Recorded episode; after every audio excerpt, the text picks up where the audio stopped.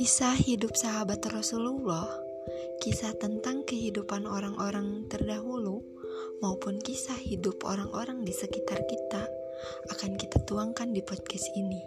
Semoga kalian bisa mengambil ibroh dari semua cerita yang kita tuangkan di podcast ini ya.